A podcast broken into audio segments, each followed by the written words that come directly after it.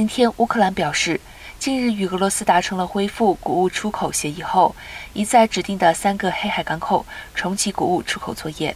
与此同时，土耳其今天依据联合国协议达成的上述具有里程碑的意义协议，在伊斯坦布尔正式启用了乌克兰谷物出口联合协调中心。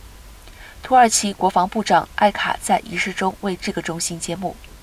这项协议目的是让乌克兰得以自俄罗斯二月入侵以来首次恢复对外运输谷物。在上述谷物协议签署数小时后，小麦价格应声大幅下跌。埃卡表示，俄罗斯与乌克兰两国供应全球三分之一小麦。